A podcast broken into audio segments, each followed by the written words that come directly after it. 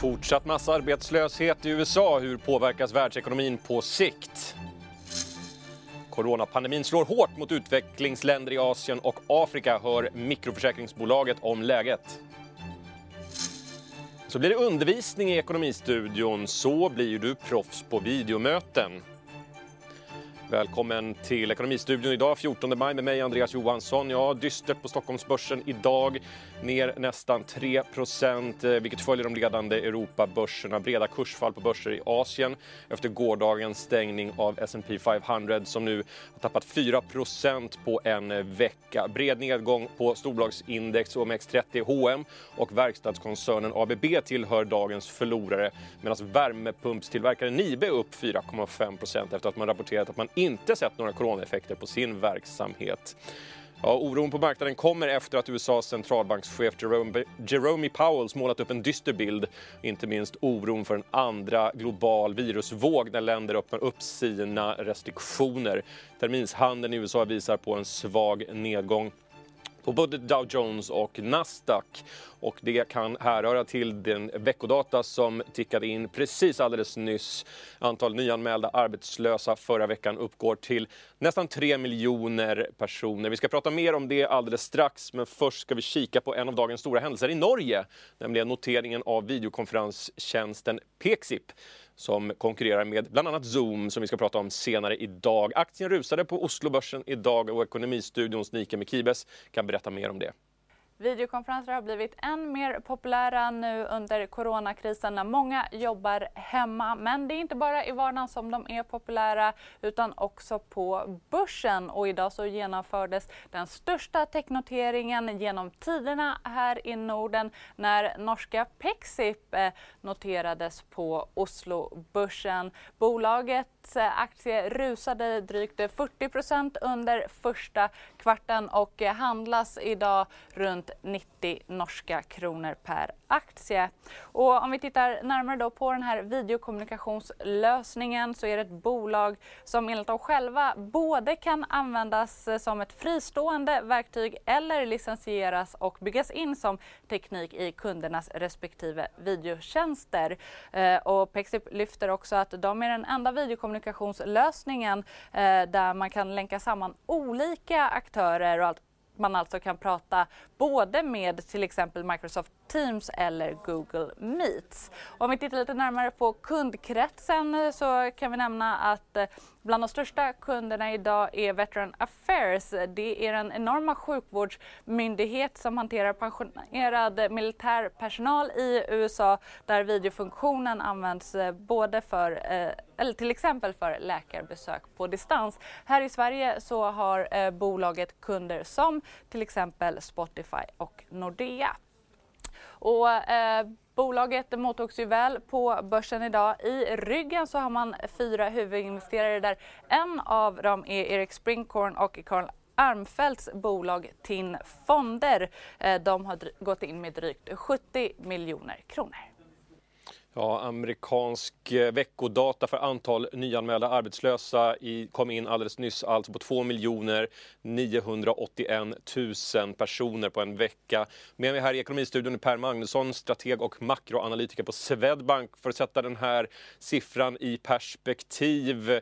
Det här är en mycket hög siffra och även över förväntan. Per, vad säger du spontant?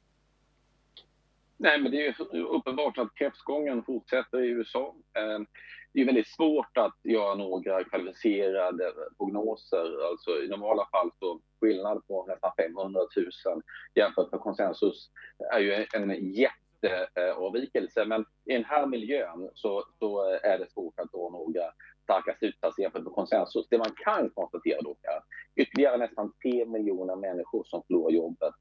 Eh, det är eh, otroligt eh, graverande uppgifter och det tyder på att vi står inför en, en ekonomisk utmaning som vi aldrig har sett eh, tidigare. Åtminstone inte i modern tid.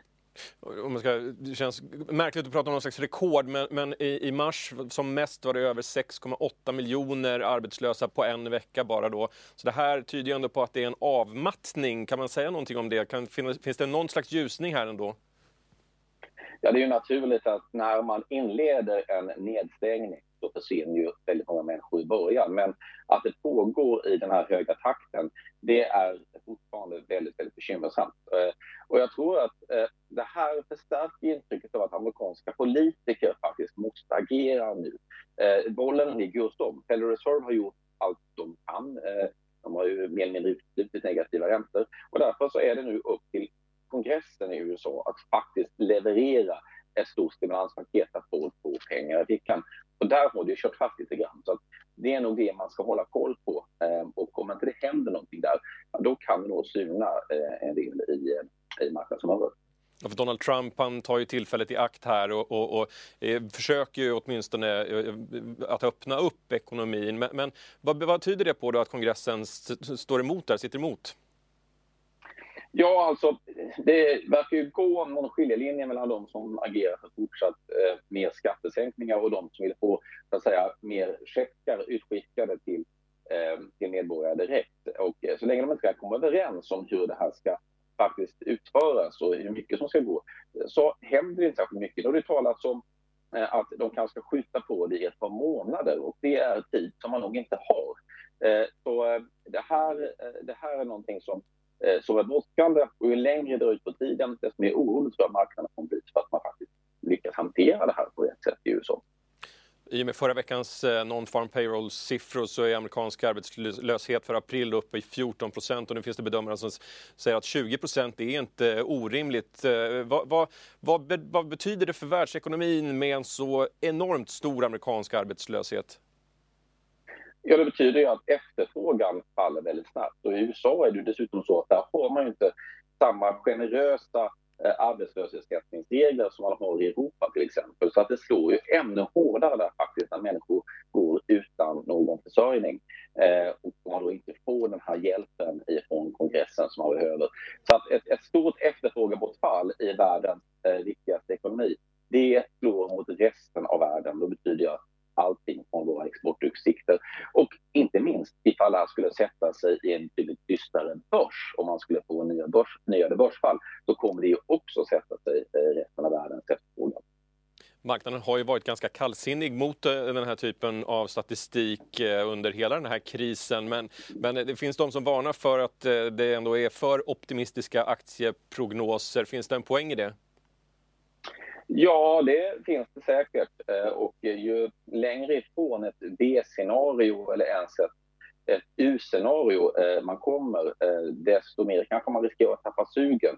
Så eh, jag tror ju fortfarande att även om den mest eh, så att säga, snabba nedgången har vi bakom oss, så har vi ju en återhämtning som kan bli väldigt, väldigt tuff. Och, eh, där ligger ju en stor del av problemet, det speciella problemet i banksektorn framöver. För om det visar sig att man gör väldigt stora kreditförluster på företag och personer som inte klarar av att hantera sina skulder så kommer eh, läkningen av ekonomin ta mycket längre tid. Eh, och det är ett eh, scenario som jag tror att marknaden är riktigt räknar med ännu men som blir tyvärr allt mer sannolikt eh, ju längre det här drar ut på tiden.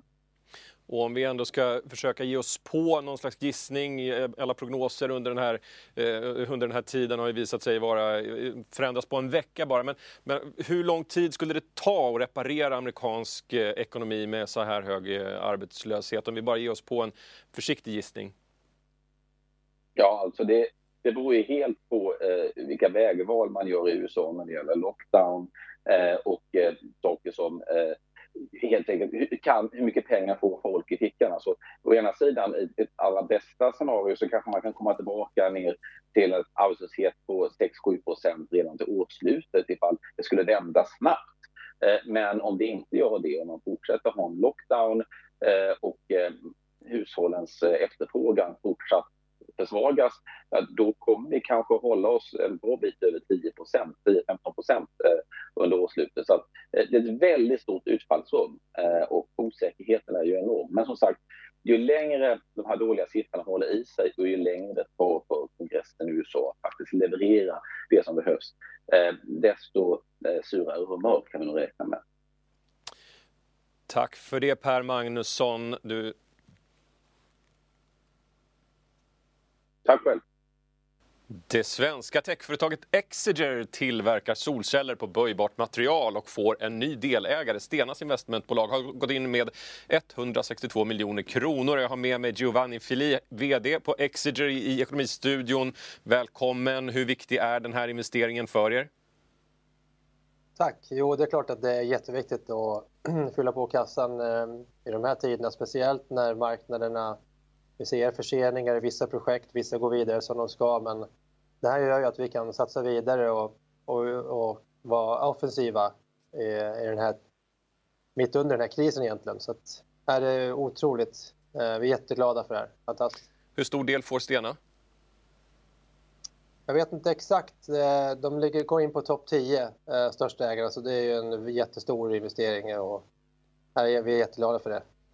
Solcellsbranschen är ju en otroligt intressant och expansiv bransch. Lite mer specifikt, vad är det för någonting ni tillverkar? Vi tillverkar en helt ny typ av solcell som vi har hittat på själva här. Fabriken ligger ju uppe på KTH. Uh, eh, här har vi ett exempel på en cell, den är böjlig som du ser med just den här ser ut som läder.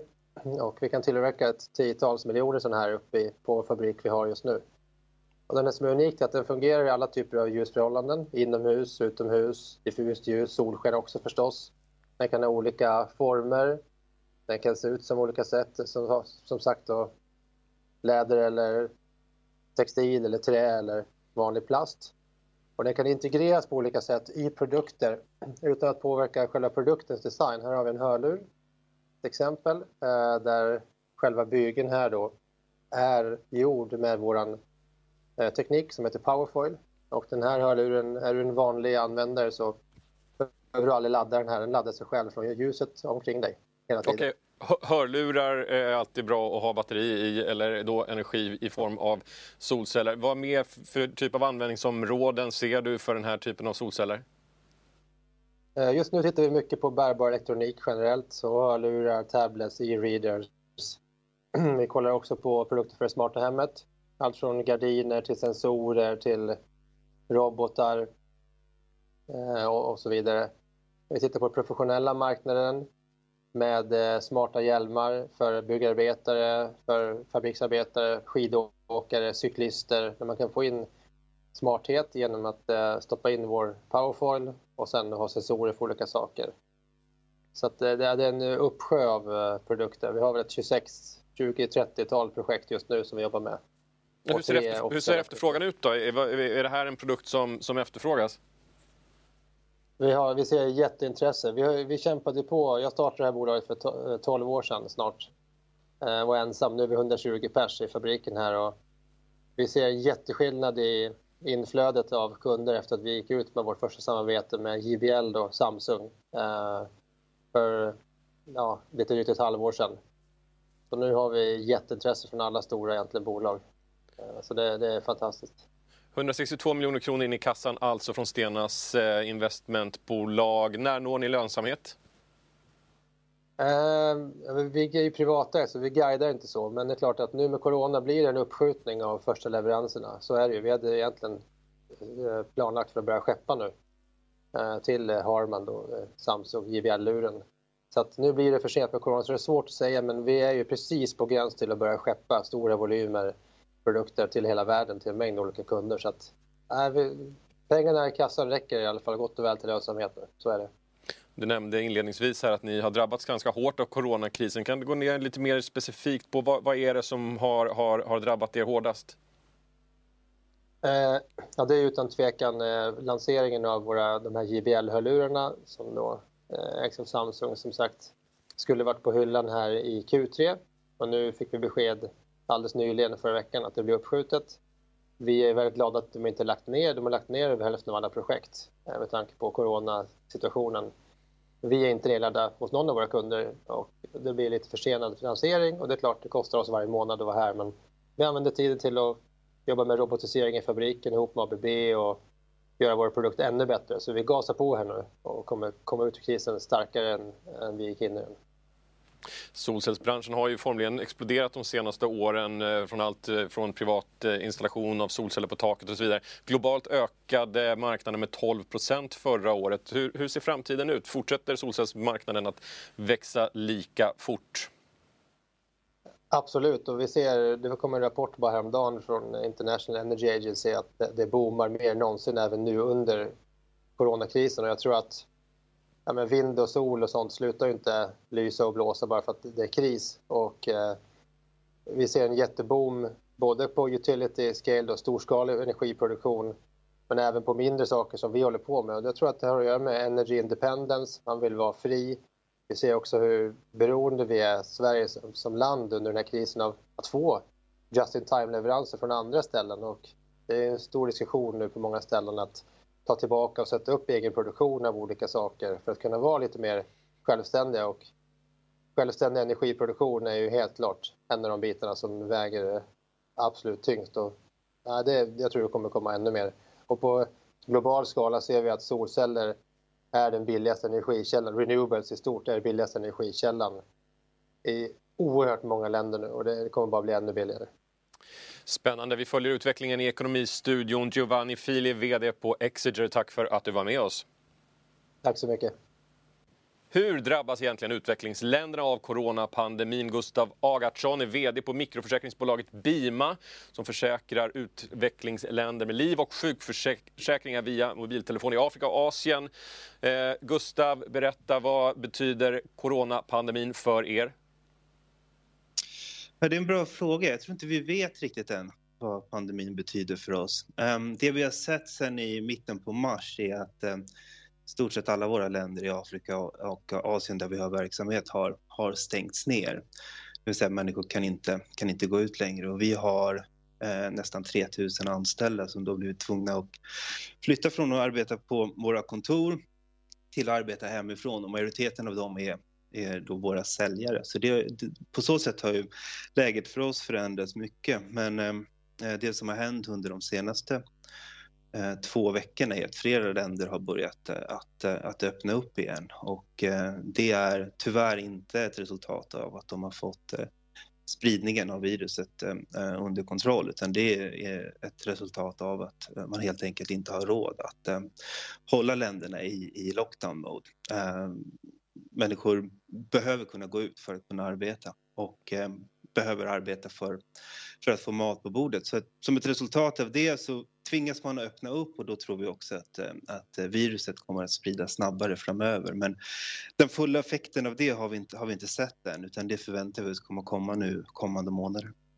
Det här är ju en hälsokris och en ekonomisk kris men i och med att ni pysslar med mikroförsäkringar i de här länderna så måste ni också ha en bild av hur själva smittspridningen ser ut ibland, inte minst era, era kunder.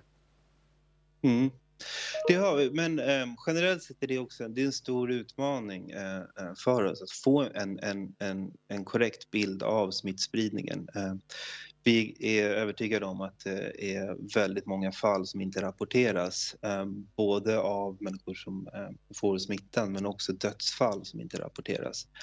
Ehm, och det beror oftast inte på att myndigheter försöker dölja siffrorna men det finns helt enkelt inte eh, utrustning eller kapacitet till att testa på ett eh, tillförlitligt sätt. Så därför så är det stor, eh, väldigt stor osäkerhet.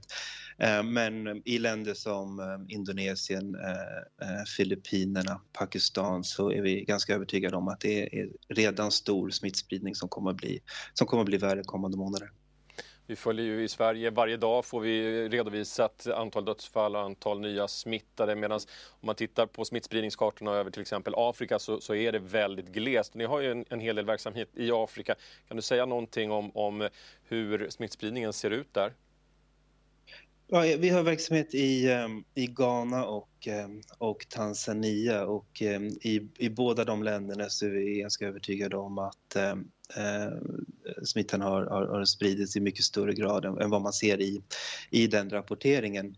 Och eh, däremot exakt hur, alltså, vad situationen är exakt vet vi inte men vi, utöver försäkringar säljer vi också tjänster som läkare över telefon och det vi, det vi ser är att um, antalet uh, kontakter där ökar. Uh, och det beror på på, eh, på två saker. Dels är det många som har frågor om coronaviruset eh, men det beror också på att eh, människor är rädda för att, för att besöka sjukhus och därför så kontaktar man oss över telefon. men ehm, ja, igen, i, i, i, både Ghana och Tanzania så är vi helt övertygade om att eh, coronaviruset har spridits i mycket större utsträckning än vad som rapporteras. Och I Asien har vi fokuserat väldigt mycket på Kina där, där smittan startade. Va, vad ser du där i de länderna som ni har verksamhet i? Där ser vi igen liknande eh, som i de afrikanska länderna så eh, vi stor osäkerhet vad, vad siffrorna är. Um, men det man kan säga är att, att, om man jämför de länderna som vi har verksamhet i, i, i Asien som inkluderar uh, Pakistan som jag nämnde men också länder som uh, Bangladesh och, och Indonesien så tror jag att förutsättningarna för att um, Eh, hantera smittospridningen på samma sätt som Kina har gjort eller Sydkorea har gjort eller, eller Singapore där, där jag är baserad eh, eh finns inte eller ser helt annorlunda ut. Eh, så eh, igen, nu när de här eh, länderna börjar öppna upp så är vi ehm, Eh, övertygad om att, eh, att viruset också kommer att spridas snabbt och det finns inte eh, kapacitet att göra som man har gjort i, i, Kina och Sydkorea, att, att spåra fall och alltså spåra de som har varit i kontakt med bekräftade fall på samma sätt. Den möjligheten finns helt enkelt inte. Ehm, och resultatet blir då att det blir väldigt, väldigt svårt att stoppa. Nu kommer jag låta cynisk och jag är ledsen för det, mm. men intresset för liv och hälsoförsäkringar måste ju rimligtvis i spåren av en sån här pandemi öka. Vad, vad ser ni för, för, för tecken i, på era marknader som ni är på? Ja, men det, precis så är det. Vi, vi eh, är mer relevanta än, än någonsin för, eh, för våra kunder. Um, behovet för försäkring, både liv och hälsoförsäkring, eh, ökar. Och vi ser att eh, det finns ett ökat, eh, ökat intresse. Så våra säljare eller i våra digitala kanaler så ser vi att vi har ehm, ett ökat intresse för våra produkter. Ehm, och sen tror vi också att alltså läkare över telefon, den typen av tjänster alltså intresset för det ökar givetvis också nu um, när människor som har symptom oavsett om det är uh, coronavirusrelaterade symptom eller annat så väljer man hellre att uh, kontakta läkare över telefonen och besöka sjukhus. Så igen, där, där ökar intresset också. Vi ser även för myndighet, från myndigheters sida att det finns ett ökat intresse för den här typen av tjänster. Så att, ja, hälsa har ju kommit upp högre på Eh, på agendan och givetvis så är det eh, eh, på ett sätt någonting som är, som är positivt för oss och eh, vi kan spela en roll eh, i de här länderna och jag tror vi kan göra stor skillnad med våra tjänster men eh, samtidigt så är, är, verkligheten så att om ehm, eh, om eller när smittan sprids ytterligare så är det det som framförallt också behövs är ju Eh, Eh, sjukhuskapacitet och sjukhussängar och där ser det ju eh, väldigt annorlunda ut i, i många av våra länder om vi jämför med eh, Europa eller USA.